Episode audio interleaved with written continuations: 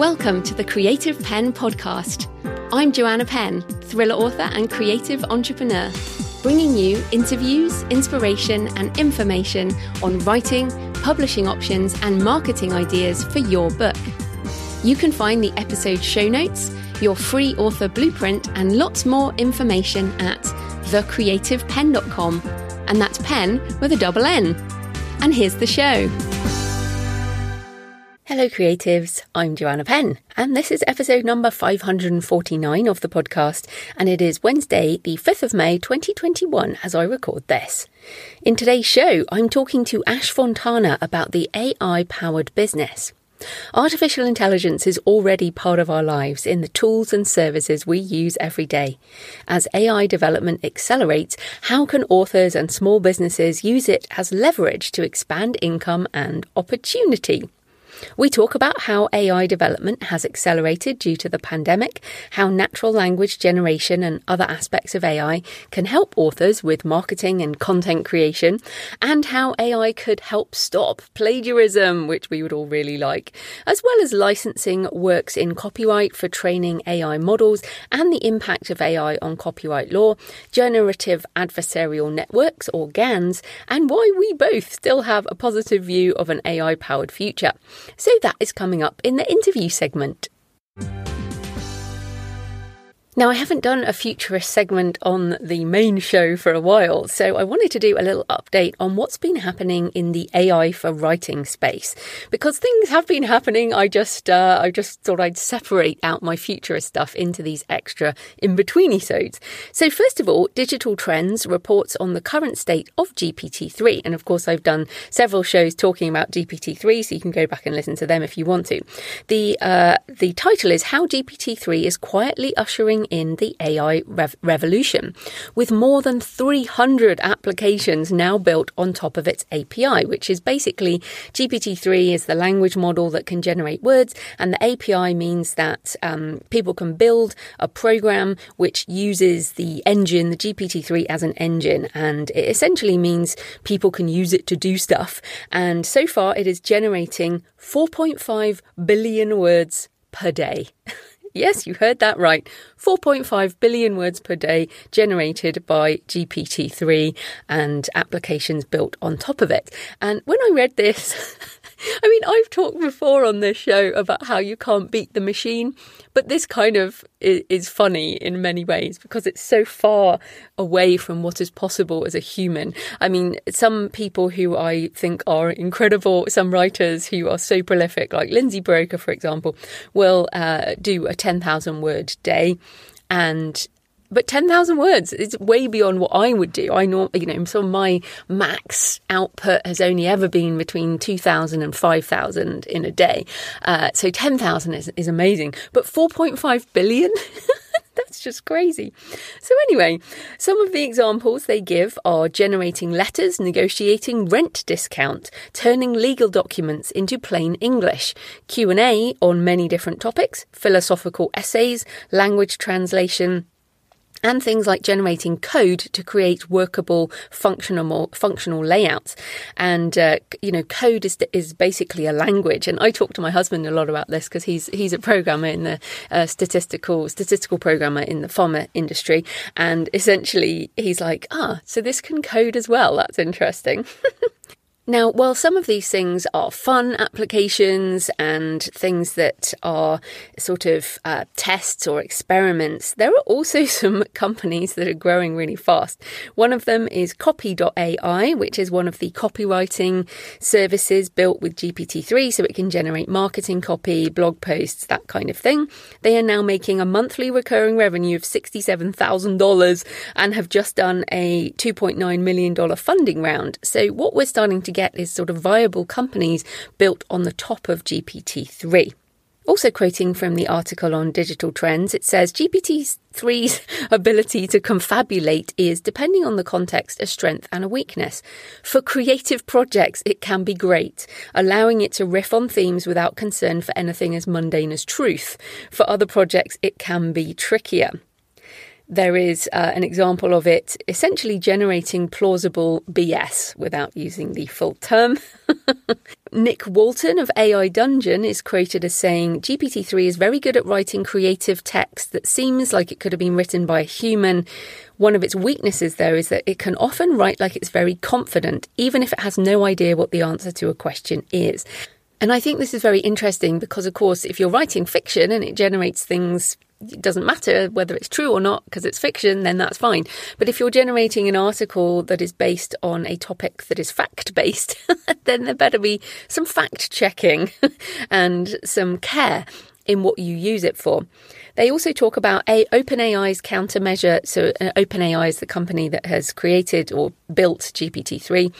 Countermeasures to defend against bias include a toxicity filter, which filters out certain language or topics, and they're working on ways to integrate human feedback. And I have used, uh, I'm in the beta of the GPT-3, and if you generate something that could be construed as offensive or biased, you get a little warning. It doesn't necessarily stop you, but I'm sure if you are um, typing, I don't know, racial hatred things in, it's going to flag that up. And so they are really trying to look at integrating human feedback and try and check the bias. Now, of course, remember that this tool is built from pulling human words off the internet and various other things.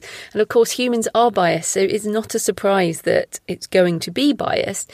But what we are obviously what OpenAI are trying to do is stop that from happening or try and change that.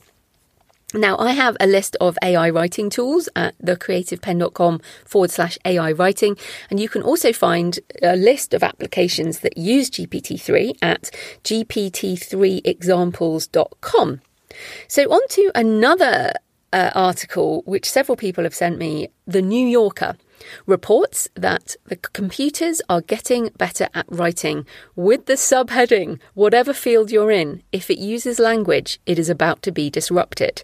And uh, they, these articles were all posted in april 2021 so it says that essentially they profile one of these GPT-3 applications called Sudowrite, S-U-D-O Write, uh, and what is it essentially does is and you can go there. You can go to Sudowrite. It is in beta at the moment, but they've got some screenshots and things. Maybe by the time this goes out, it will be more available, but is specifically designed for more creative work.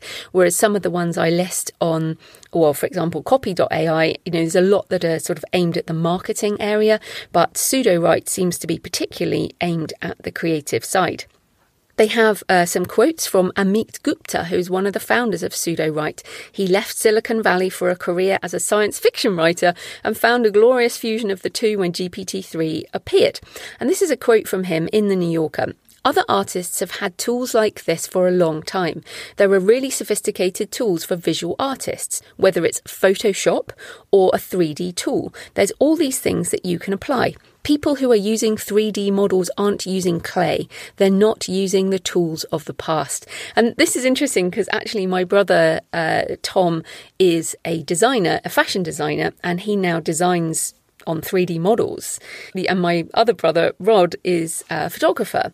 Amit carries on, they're not using the tools of the past. They're using really advanced tools that automate a lot of the process. But writing has been stuck in the past. We're not using paper and pen, but we're not much better off than that.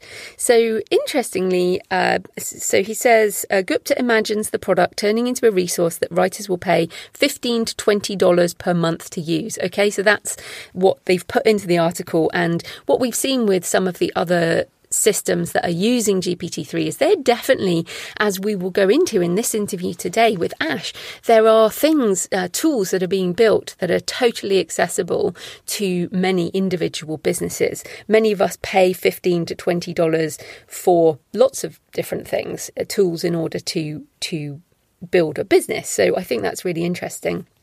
The article goes into some sort of quite I guess you'd expect it from the New Yorker, but some more philosophical questions. For example, the um, journalist uses Sudowrite to continue Kubla Khan by uh, Samuel Taylor Coleridge, and he said it, it generate he includes the generation in the article and he said i find this beautiful memorable. If you told me that coleridge wrote it i would believe you.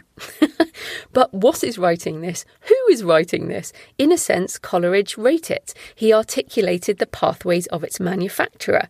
I suppose that i could be the author insofar as i selected the passage and pressed the button.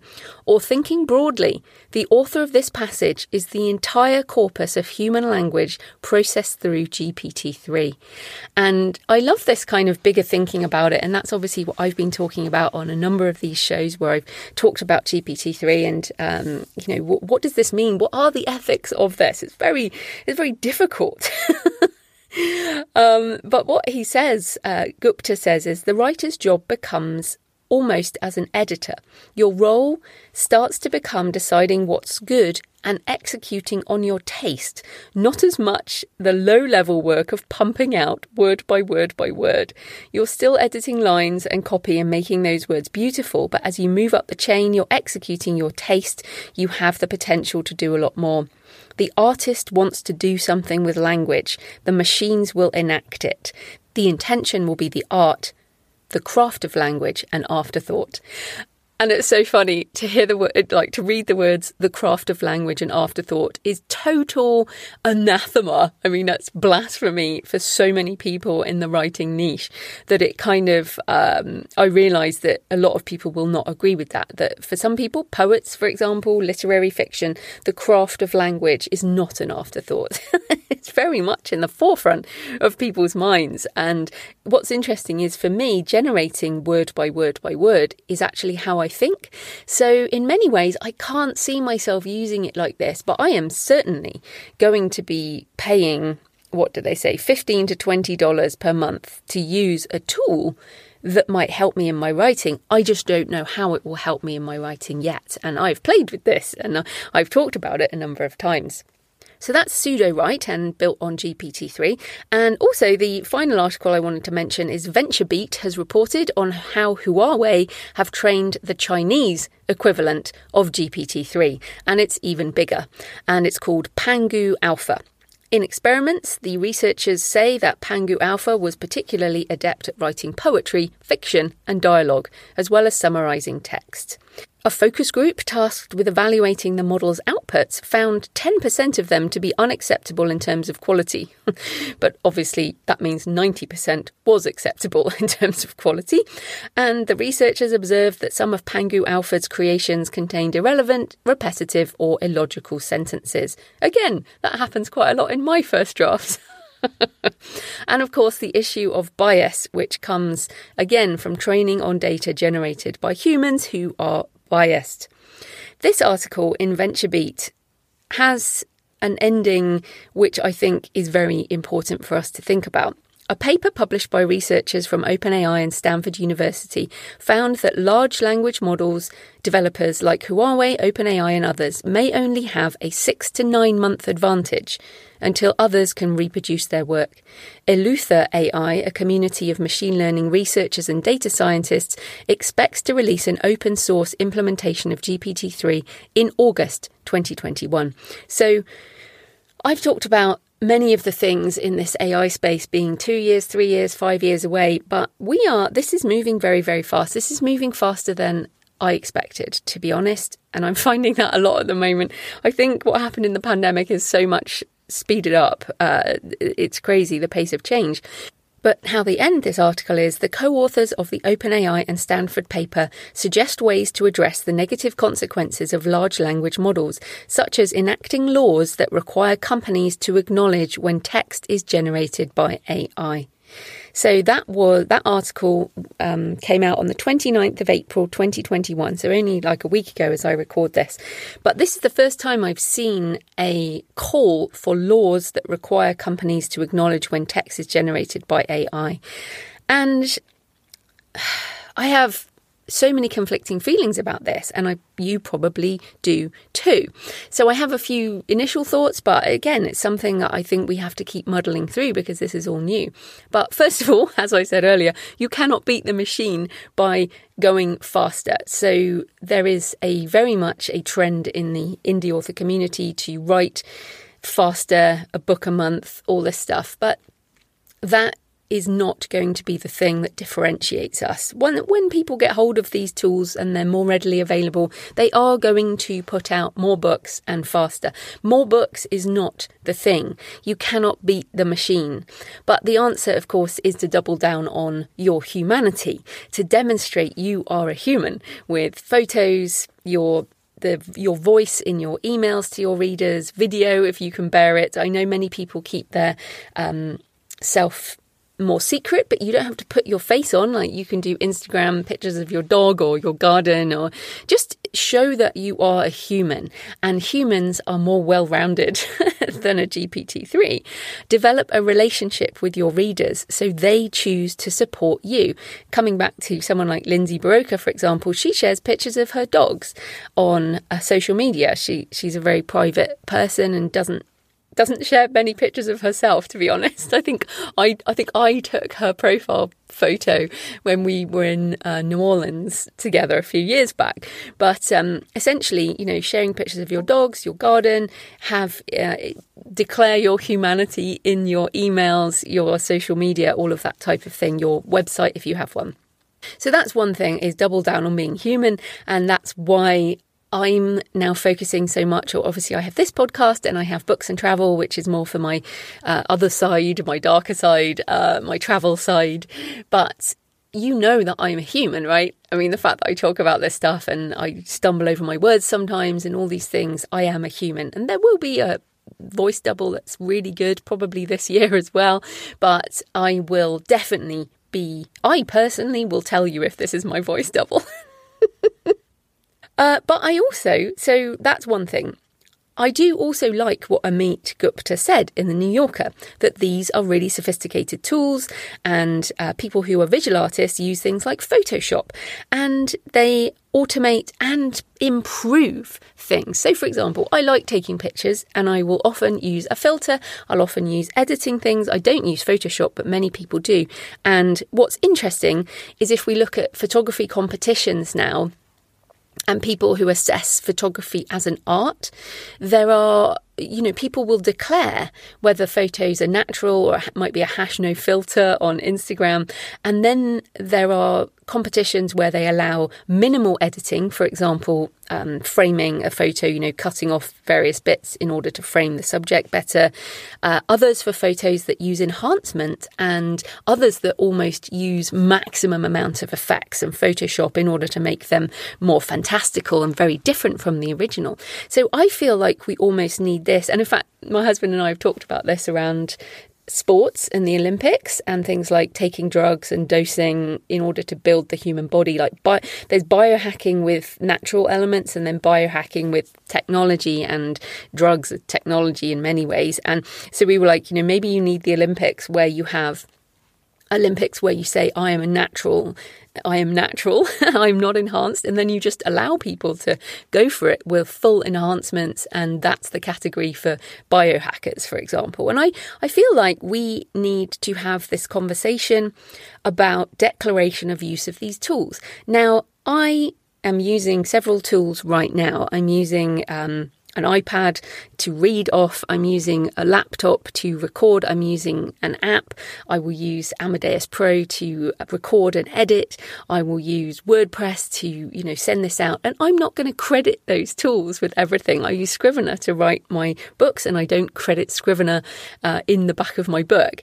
But this is potentially different. I mean, I do credit people's books I've read in the back of my books, I do credit quotes that where I've used other people's, you know, a quote from someone's book. I credit, like I've credited here as I've talked, I've credited the publications and the people who've said the things I'm talking about. So I declare the use of these things in some way. Now, we need to decide as a community how we are going to declare the use of AI in our writing.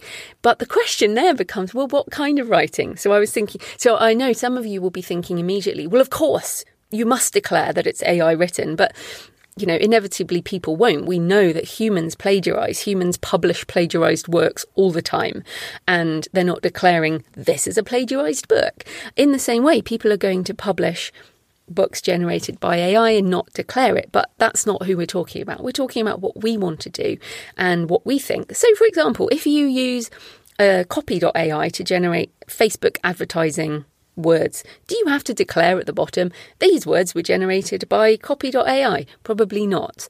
Um, so for marketing and ad copy, do you declare you used AI? Question mark.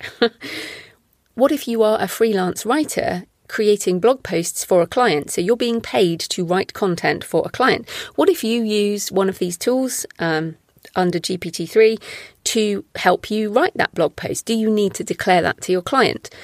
Another question What about on your own blog? What if I use GPT-3 to write an article, let's say, nine ways to improve your first novel? Okay, how many. that could definitely be generated by GPT-3 at this point because let's face it, it's pretty much always the same. so that type of blog post is hardly going to be original, but should you say if it's on your blog and it's got your name on it whether you used help for that? And then the question is after that, what about a book that you publish, either under your name, a pseudonym that you co write? Uh, how should you attribute this? And this is not, at the moment, this is not a legal standpoint, but it's more of an ethical one. And I'm not telling you right now, I'm actually asking you because I still don't know. I think that what I just gave you was a gradation of where we might declare the use of AI tools. But I know that many people will feel that they don't want to.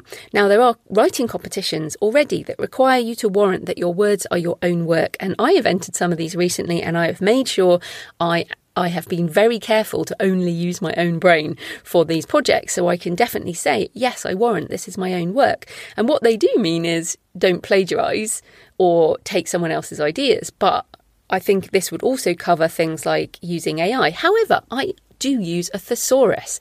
I go to thesaurus.com and you might have a a book in your house, which is a thesaurus, which helps us find words. So, is that cheating? I don't know. I mean, I use Pro Writing Aid to help me edit my short stories. Is that cheating? No, I don't think so. And I don't credit Pro Writing Aid in my novels either. So, all of these are questions. I would like to know your thoughts. Uh, please email me, joanna at thecreativepenn.com, with whether you think an ethical author should declare the use of a tool like GPT 3 and in what circumstances, because it's not a blanket one, as I said. So, yes, I would love to know your thoughts. This is something I'm trying to create some kind of guidance on, I guess. So please email me, joanna at thecreativepenn.com, with whether you think an ethical author should declare the use of a tool like GPT 3 and in what circumstances. Okay, as ever, these in between episodes are sponsored by my wonderful patrons.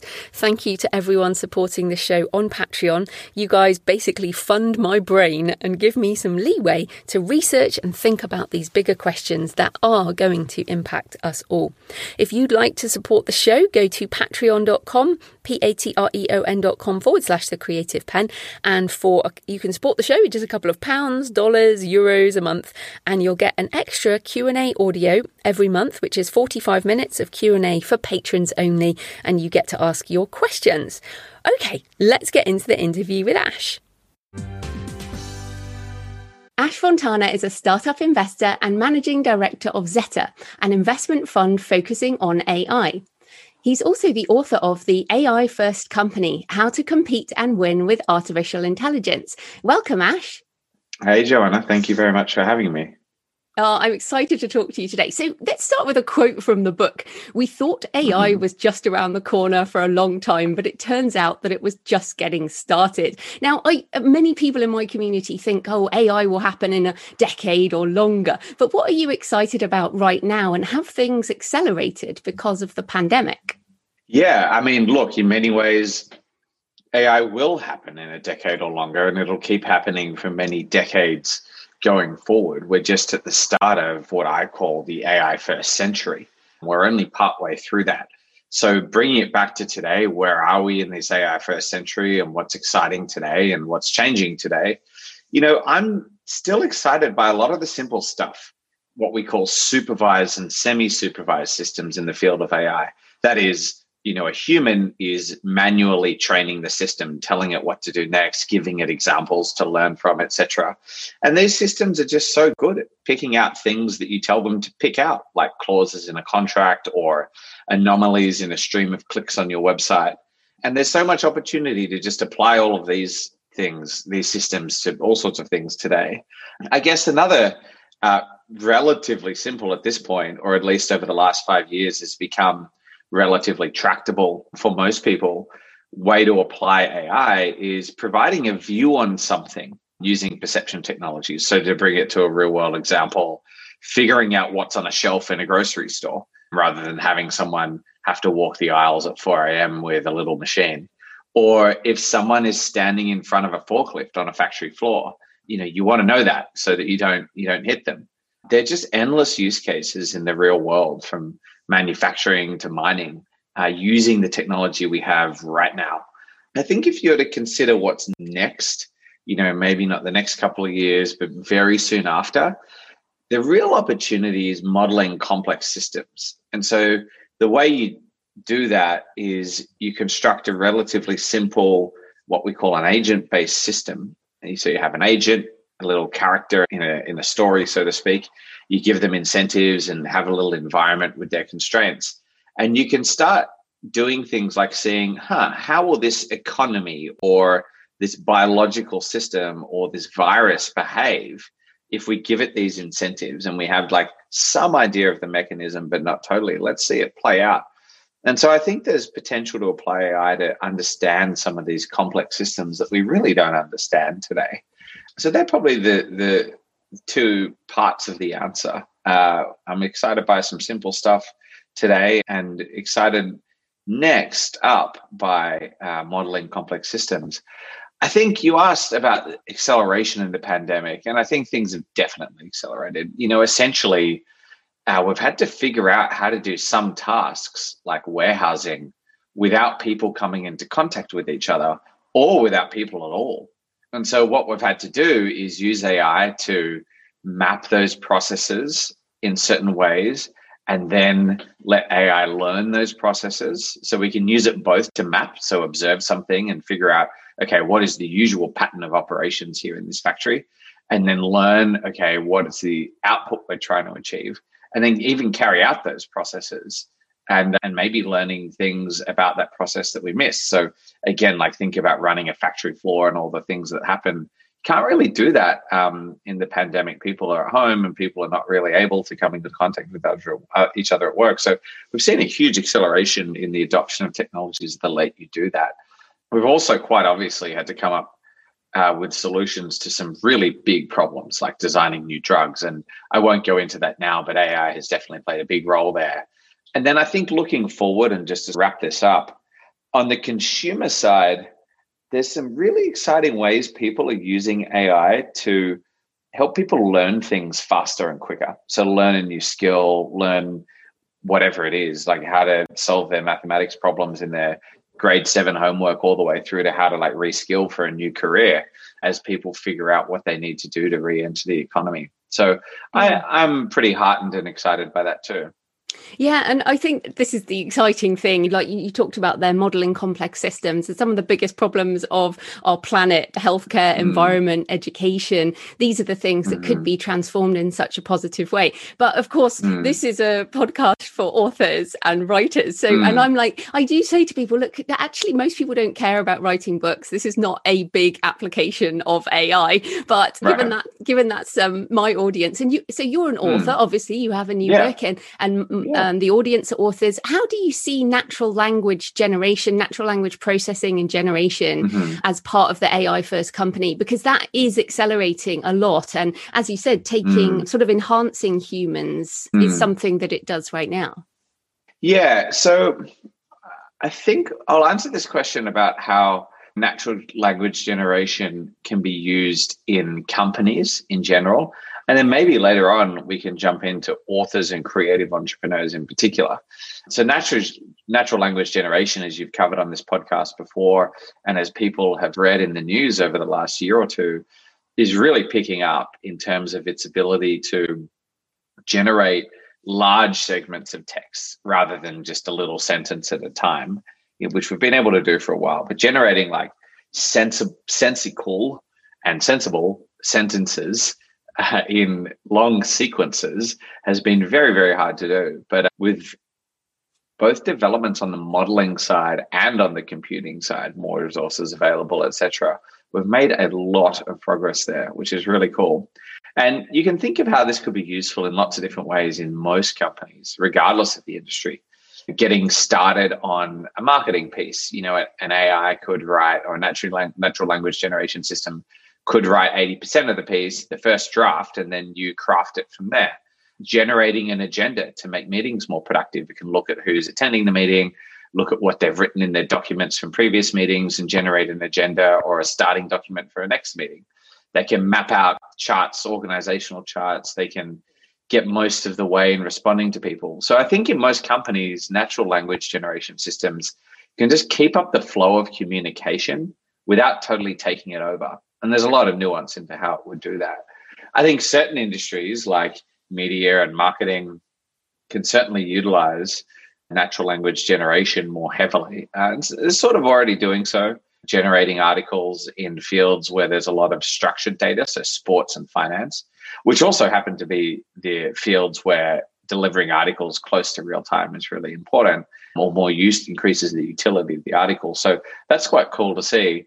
I think in terms of the publishing industry in particular, it's remarkable that a lot of people in the industry don't really have a great idea of what sells at a very specific level. You know, do carve uh, books with orange covers or blue covers sell better? Well, that's you know a question you could ask most people in the publishing industry, and they won't really give you an answer to it. They won't really know. But it's a question you could ask an AI very easily, and it could very easily answer. Or even just looking at the content. Do books with checklists do better than books without checklists? Do books with long chapters or short chapters, lots of smaller chapters, fewer bigger ones, diff by genre. There's all sorts of information that the publishing industry could generate using natural language processing um, and then also natural language generation. But we can go more and more into that, and you and I um, probably have lots of ideas there. But I, I think that's probably my where I'd start. Yeah, and I, I think one of the problems is that people who have an interest in AI or people who have mm. any sort of technical background don't go into publishing. mm. and then people like yourself yeah. and other more technical people might write books and then, uh, mm. it, you know, talk to people in publishing. But the people working in publishing are not usually hmm. technical people. And, and they also think that's kind of blasphemous to, to even consider the idea of split yeah. testing a different color. Hmm. But you did tease us there with, like you said, about about talking about specifically for authors and writers. Let's just get into that sure. now. Mm. Yeah, sure, sure. Look, I'll start with where you finished there, which is the idea of split testing or whatnot. The most exciting use of AI in the industry, not just natural language processing and generation, including natural language generation, but the most exciting use of AI is the most boring but most impactful, which is marketing your book. Things like writing short tweets and blog posts and figuring out which segments of the book are good to turn into a shorter piece that can be distributed for free as a teaser for the book. So, generating marketing content rather than core content, rather than writing your book for you, I think that is the biggest opportunity for authors to utilize AI. And again, it's not as cool as thinking about an AI that could write a book, but I just don't think AIs are, ever, are going to write good books for a very, very long time. But I do think a lot of authors need a lot of help with marketing and especially if you're going down the path of self publishing or whatnot, you'll need a lot of help. There's a lot of opportunity, but a lot of challenges there. And that's where I can jump in. And even if you think about the way people consume content and the way that media is changing, people want content in different sizes and on different media. So people want one a one tweet summary of a book, they want a blog post summary, they want a five page summary, and they want a chapter level summary.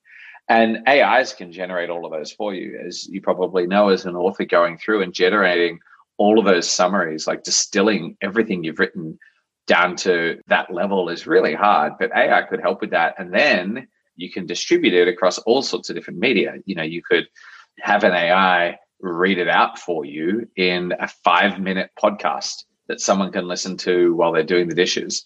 Or you can have it read out your entire book or even a slightly shorter version of your book that's a one hour version. Or it can generate an audio excerpt with a bit of a video, even generate its own illustrations to put in that video that you could post on Instagram. So if you think about both the summarization and language generation side of things, and then if you think about the way people are consuming content today, and then the imperative for an author to sell their content, to sell their book, you know, there's lots of really cool stuff that you could do combining a lot of technologies and distributing the output of those AIs across lots of different media types to basically sell more books, I think. That's really what you need to do as an author so you can keep supporting yourself and bringing new ideas into the world and pushing humanity forward, we hope. I think people will be encouraged uh, by you saying it won't write good books for a long time because yeah. that's what what people are worried about. But what is happening, of course, is people are using mm. tools like GPT three to to help them write faster. And mm. of course, we've got AI mm. translation. I'm just about to do my fourth German book with AI translation mm. first draft. So we are looking at uh, expanding the amount of work created with mm. these AI tools. So I wondered, mm-hmm. just going into data, because the book has mm-hmm. a lot about data, which is fantastic because this is, yeah. you know, the, the sort of uh, engine of, of the AI age, owning it, owning it, generating it, using it to power models. And you mentioned data brokers and licensing data, mm-hmm. which I'm very excited about, right? Because authors, as you mentioned, authors and publishers have a lot of data, a lot of uh, words and intellectual property. So, mm. what is, what do you think are the prospects for licensing books in copyright for training language models? You know, has the horse bolted already? As in, people are just doing this with no permission as such. Will uh, mm. licensing be sort of ready for that kind of thing? This is such a good question because it involves so much opportunity, but so many challenges. In that, yeah, if you think about the sort of businesses that have been built so far, licensing and broking data, uh, structured data, they're huge, like Bloomberg and Equifax and all these other companies make so much money by packaging up and selling structured data, data on people, on financial markets, on whatever else. But no one has really, well, not no one, but very few people have figured out how to package up and sell unstructured data, like text data, in quite the same way. And some of the technologies that we've talked about here today may allow you to do that. But as you said, the challenge is how do we do that in a way while still protecting the core asset? And you're right. Today, look, most people train these big language models on the tomes of publicly available text out there, whether it's out of copyright text or whether it's text that's in the public domain, you know, written by a government agency or just published for free online. That is the sort of text people use to train these language models today. But of course, if you're trying to train a model to write a really good piece of modern fiction, well, you want to train that on a piece of modern fiction that's still under copyright. So there is an opportunity here to I think build businesses, whether it's an individual author selling their content or whether it's a business selling multiple authors' content, around selling unstructured text data to train models or even selling the models on top of them themselves. But we just have to be really diligent as writers to make sure our books aren't machine readable until we figure out how we can sell that content because otherwise yeah crawlers will will crawl them and use uh, use them effectively to train a model and then sell that model or sell the output of that model. And that's pretty hard to do. But we just have to continue to innovate on both sides of this, which is both on the natural language understanding and generation side, but also on the digital rights management side. That's going to be hard, but we have to not forget to do that. Mm, yeah, because um, I, and I guess so. I'll just have one more thing. Mm. You know, plagiarism is is rife and it's been rife forever. And so, on the one hand, you could say, oh, well, there are no new ideas anyway, so we shouldn't take it very seriously. But on the other hand, like people's ideas are genuinely stolen all the time. I've had it happen to me. I'm sure lots of people out there listening have had it happen to them. And there's a huge opportunity to use AI to finally end plagiarism. You know, we can look at results from a competition that Kaggle ran um, to grade essays many years ago. Kaggle, for those who don't know, is the world's biggest community of data scientists and machine learning engineers, and they compete to solve really hard problems, you know, problems of identifying dark matter in space or figuring out if someone's got a heart condition and they use machine learning to do that. And one of the competitions on there was grading essays. And there have been various other approaches out there to sort of figure out if things are being plagiarized and grading them accordingly. And I think there is hope in using AI to make sure people's ideas aren't stolen because AI can analyze huge volumes of text and match them up pretty pretty easily.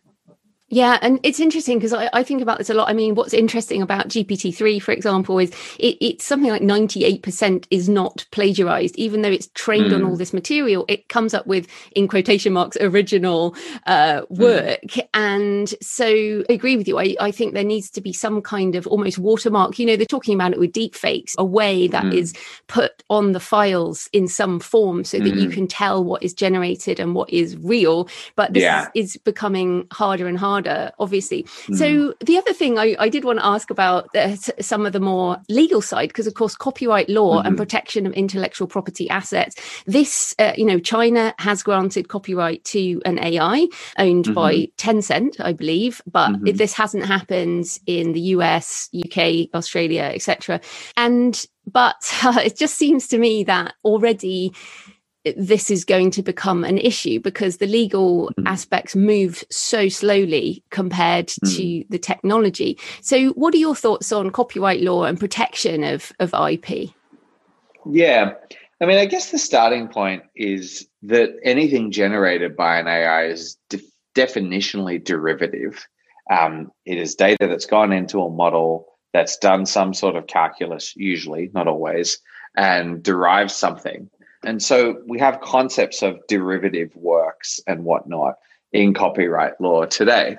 And so I think there's a lot of different ways that courts maybe have and, and, and will apply those concepts that we already have to the output of AIs, to the output of these uh, machine learning or otherwise models. Now, that's a that's just a starting point. It does get a little bit complicated and nuanced, I guess, in that the output of, on the one hand, a heavily designed, almost rules based system, which you could call an AI in some cases, could be said to be the work of the designer of that system, the data scientist or the machine learning engineer. And so you could say that, well, that's quite clearly the work of that person, and anything generated by that AI is owned by that person or the entity that that, that designed that system. And the good thing is, in those cases, those systems are quite explainable and therefore the work quite provably that of the designer of the system. They write the rules and the system generates things, predictions, whatnot, based on those rules. So that's what we've got on the one hand. On the other hand, we've got systems that not just learn the underlying structure and whatnot, but learn the rules themselves. And so there's just many, many layers to the system. You know, maybe it's a deep deep learning system, which is what deep learning means, like many, many layers to the the network that's learning um, things across pieces of data. And it's less straightforward there, like how you would attribute the work. Is it attributed to the design of the system? You know, is the data on which it's trained at that point really playing much of a role in generating the output of that system? Probably not. And so this is where it becomes a really difficult question of degree of authorship. You know, certainly the input data was required, and certainly some design was required in some of those cases, but certainly you can't track back to those two things the data and the design of the system to explain the output of that system. And so, therefore, could you say, well, you know, the owner of the data or the designer owns any of the output of the system or should own the output of that system? That's going to be really hard. So, I guess in summary, a lot of the simpler AIs, I think, will uh, be protectable through traditional concepts or existing concepts of copyright law. But some of the newer ones, it's going to be pretty hard. Yeah, I, I agree. And my I was quite militant on this last year, but my attitude has changed mm-hmm. as I've learned more. And I just I feel now that you won't mm-hmm. be able to tell. So I might want to license my data. I've got over a million words of fiction, but a million words of fiction in in mm. book form, that's not much when you think about how much mm. things mm. take to train models. So if if my work yeah. is sucked into a thing or your book is sucked into a thing, it will disappear in the mass of other models and we'll never even know that that it was used so i've been like okay well in that case mm. let's focus on a different angle which is embracing this stuff and really looking to how we can use it which is now my attitude is right well let's let's think positively and get on with using this stuff instead of trying to mm. prevent it being used so i did want to ask about mm. the more creative um, creative ideas so i find the generative adversarial mm. network even though the word adversarial is difficult i think for creatives but the gan idea fascinating as it's similar to this idea in my head of the creative first draft and then the editor, the sort of I'm going to create this and then I'm going to edit it. I'm going to create this and edit it. And how do you think this type of generative adversarial network idea might help the creative entrepreneurs? Oh, in so many ways. I mean, firstly, just conceptually, it's so nice. I think of it like a debate. You've got a for and against. Um, you've got two people debating, and as we know, like that's how I, I would argue most of uh, human sort of politic, human-based politics and governance and development has happened by people collaborating and people improving each other's ideas. Um, and so it's such a powerful concept. I think the first way it can help creative entrepreneurs and companies is in generating things that are just hard to otherwise get. So let's just say you need illustrations of 10 different types of chairs for your book about des, you know chair design and some industrial design book. You know, maybe that's an easy thing to get and so therefore maybe it's not a great example but if you just say look to again uh, you know all chairs have four legs and a seat and a back. Now go and just generate a whole bunch of them. It can do that. And it, you know a more pointed example would be something like generating lots of pictures of different different vehicles or whatnot that you know may be very futuristic and may like still resemble a vehicle but be nothing like what we've ever thought about before if you want to write a book about the history of or, or the future history and future of vehicles or of warfare or something like that. So that's on the image side and of course you can think about this on the text side you know just generating ideas that are based on concepts that we already have but the output of which uh, is in the model's output of which we've never really thought about or is very surprising. And so you can think of human machine interfaces where you're going back and forth with one of these GAN based systems and coming up with new ideas, whether they're you know new ways to look at uh, an equation, new angles to look at an image, different light, different characteristics, or different ways to throw words together in a paragraph. I think it's really powerful. It's a really powerful concept, and they're inherently creative, is what I'll say. Uh, again, Mm. On those images, is that similar to OpenAI's uh, new Doll E uh, that they've just introduced? Which you mentioned the chairs there. It sort of said uh, create a chair and an, av- an avocado chair, and it's mm-hmm. generated a whole load of images of an avocado chair, some of which were obviously unusable, but some of which were truly original, which is just fascinating. Yeah, it is.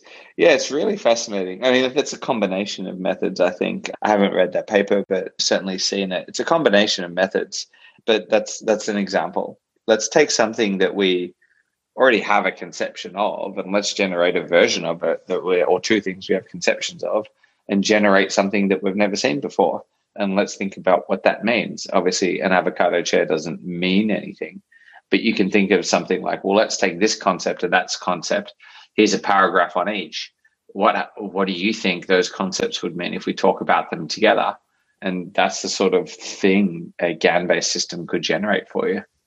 And as I've been trying out the beta of GPT-3, it's fascinating mm. that it comes up with stuff that I would not have thought of and using mm. that to enhance my thinking as opposed to just copying it and pasting it. I'm using it more to yeah. enhance my thinking. And and that to me is mm. you know that's what you were talking about at the beginning that sort of enhancing human work. But I, uh, I mean we're talking about lots of exciting things. And of what i really noted in the book was obviously your book is really aimed at bigger companies. So the ai first company. But of course we're all micro companies. And to people listening i'm a mm. micro company. It's, it's just me. But i want to use all these tools. Now you've mentioned lots of ideas but are there tools available right now to non-technical people who want to mm. make more revenue but don't want to have to employ a programmer or a data scientist? Yeah. Yeah very much so. And look the book i think and i hope is very relevant to people with less resources. You know one of the premises of the book is you don't need a phd in machine learning to get started with ai and you don't need the million, multi-million dollar budgets of companies like Google and Facebook and Amazon that they have to devote to specific projects to get started with AI. You can get started right now because you've probably got a data set, whether it's your million words of fiction or whether it's all the clicks and interactions on your website or whatnot, that is perhaps able to generate uh, or you're from which you're able to generate some predictions about something that could be valuable to someone. And so yeah people can absolutely get started with ai with what with what they have today. There are lots and lots of tools available to non-technical people. I mean it's amazing to you know either use some of the tools provided by vendors today to turn lots of speech into text or to translate or all of your text in one language into another language, which you touched on before. And I will just say it's such a huge opportunity, you know, both commercially, but also for the good of the world to have all of the non-English speakers in the world to be able to access all the English written content would be amazing. There's so many people out there that could learn so much if they were able to access that content. So there are lots of off-the-shelf tools provided by vendors, but you know, it's actually pretty straightforward to build a lot of your own stuff using tools provided by companies like Google and Amazon. You know, I haven't been paid to write computer programs uh, in a long time, arguably ever. And, you know, I can go on Amazon's site and start playing around with a lot of their products and APIs and some of their, their coding gyms, so to speak, to train AIs. And it's very straightforward. There's a lot of really good stuff out there and then of course the computing power and everything else is more freely available now. So yeah the the opportunity for one person companies to be ai first is there just as it is for million and thousand person companies. Yeah and i certainly i really enjoyed the book. I found it really useful. I also think it's there's almost a language aspect of this. I feel like it's almost mm. like the finance industry. Like if you don't understand some of these terms, then mm-hmm. you think it's more complicated than it is. Whereas Absolutely. actually, you know, uh, for example, you mentioned there the Amazon tool. So that's AWS. People can go to Amazon AWS and you go on their AWS homepage now and it is full of things you didn't mm. even know you could do easily. And as yeah. you say, they have made it aimed far less at technical people now. There are lots of ways that you can do stuff. And I wondered, because the other thing I've been thinking is perhaps this is all just architecture. And as you say, we're in the middle of this AI century.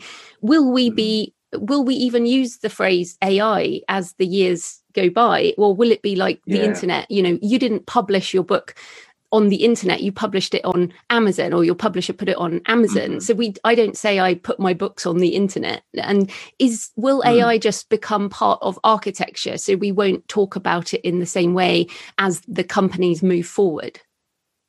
Yeah i think so. Absolutely. I think that it is something that will undergird all of the technologies that we use you know all of the software that we use more pointedly will become just that little bit more predictive. You won't just open your video conferencing um, application and see someone else's picture in front of you directly from the camera stream. It will have been processed by all sorts of smart systems to provide you with a better quality picture, better quality information about maybe what they're feeling or what they're emoting at that point you might get an automated transcript. I mean, all of those things sound like things that might be in the future, but they're all actually happening right now. And that's just your video conferencing software. Your software that um, you use to manage your blog might write your blog for you and then might write it in 10 languages for you and then might figure out the best place to pay for a link back to that blog or whatever else. Your accounting software won't just take the entry you put into it and spit out a report. It'll just ingest all of the information it can from your bank account and email and whatever else and do it all for you. So it's it'll just become invisible. It'll become completely invisible. And that's what we hope that a lot of these technologies are abstracted away so we can just live our lives just and with then, more more more time and money Yes, hopefully. But that, I think that is the question I want to en- end with, really, which is mm. the uh, ideal is, as you say, we'll have more time and more money, and we'll, life will be amazing. And we're mm. obviously techno optimists in this way. Mm. A lot, but a lot of people are worried. For example, you talked about the warehouse back in the beginning, and what we have seen is, yeah, machines don't get sick. So if you mm-hmm. replace humans with the machines, uh, then yeah, humans don't get sick, but humans also don't have a job. And I feel like that is the fear uh, that people have. And in the creative mm. community, there's a fear of a tsunami of AI generated content that pushes out the the real mm. authors as such. So how come you're so positive about this and so am i obviously but and how can others adopt this more positive looking mindset yeah look i think i always come back to two things leverage and optionality which is all technology is it's a lever for you to do more with less it's in the very Archimedean sense. You know, whether it is one of the very early pieces of technology, such as a wheel or a, a scale or a an axe or a trap, all of those things actually give us physical leverage over our environment. So we can carry more with the same muscles on our body, or so that we can reap more with the same amount of energy expended that gave us leverage over our physical environment. You know, now we've moved to having leverage over intellectual things, and that allows us to develop more intellectual products for our own consumption, for enjoyment, or for the purposes of making a wage. And that's all technology is. It's it's it's a form of leverage and that gives you more from less. And AI is just like any other of those pieces of technology it's a way to give you predictive leverage. So it gives you leverage not over your physical environment and not over your intellectual environment. It gives you leverage over time because it can learn from the past to predict the future. So it can help you bring things forward, whether that is, should I spend this money now or not? Or should I get this insurance policy or not? Or will I have food on the shelf in a month or should I order it now? AI can help you develop more certainty around the future so that you get leverage over time. And that's really, really cool. It's a bit abstract, but you can just let that sit for a bit and think about how that might improve everyone's lives. And so that's one thing I always think about with technology, whether it's AI or software or you know networking technology like the internet or otherwise. And the other thing I always think about is optionality. Like, look, take it or leave it it's totally fine to not have AI in your life. I actually don't adopt AI for a lot of things in my personal life. I don't use Spotify to suggest music to me because I really enjoy the process of discovering music and discovering artists. I don't use AI um, to figure out what movies I want to watch. I've never used Netflix in my life because I enjoy the process of talking to my friends who study film and whatnot to figure out what movies I want to watch. And so it's totally fine to pick and choose where you will adopt it. And, you know, we certainly should be aware of that. I don't use my phone for a, whole day a week and for a certain number of hours per day. And we, we have a lot of technology in our lives and just pick up the right tool at the right moment when you want to achieve whatever goal you have. And when that's not the right time or moment, then just leave it on the shelf. That's how I think about these things. Mm, fantastic. So the book is the AI First Company. Where can people mm-hmm. find you and the book online? Sure. Um, the book you can find obviously on Amazon and all good booksellers. The website is aifirst.org, ai-first.org. And I am Ash Fontana, A S H F O N T A N A, on Twitter and LinkedIn and all of those other places on the internet. So fairly straightforward, and I hope people enjoy it. And I hope lots of different types of people enjoy it, whether they're just working by themselves or working in a really big company or working in their family business. Hopefully, it's practical enough that you can take some of the checklists and illustrations and frameworks and apply them to something you're working on right now or thinking about or what you want to do next. That's why I wrote it uh, to help everyone every day. So hopefully it does that. Fantastic. Well, thanks so much for your time, Ash. That was great. Thank you. So I hope you enjoyed the interview with Ash and that it's given you some things to think about. I am certainly considering how I can become more of an AI powered micro business as technology continues to give us more leverage. We do live in crazy exciting times. I know sometimes this is a bit much, but you know, we have to surf this change in order not to drown in it, as we always say. So, if you have thoughts, as I mentioned before, about the ethical use of an ethical declaration, I guess, or whether it is even an ethical choice, the declaration of using tools like GPT-3, please email me, joanna at thecreativepenn.com.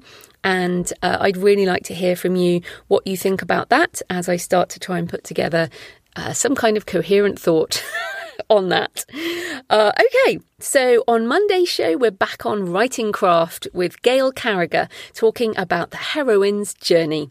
So happy writing, and I'll see you next time. Thanks for listening today. I hope you found it helpful. You might also like the backlist episodes and show notes available at thecreativepenn.com forward slash podcast. You can also get your free author blueprint at thecreativepenn.com forward slash blueprint. If you'd like to connect, you can tweet me at The Creative Penn or find me on Facebook at The Creative Penn. See you next time.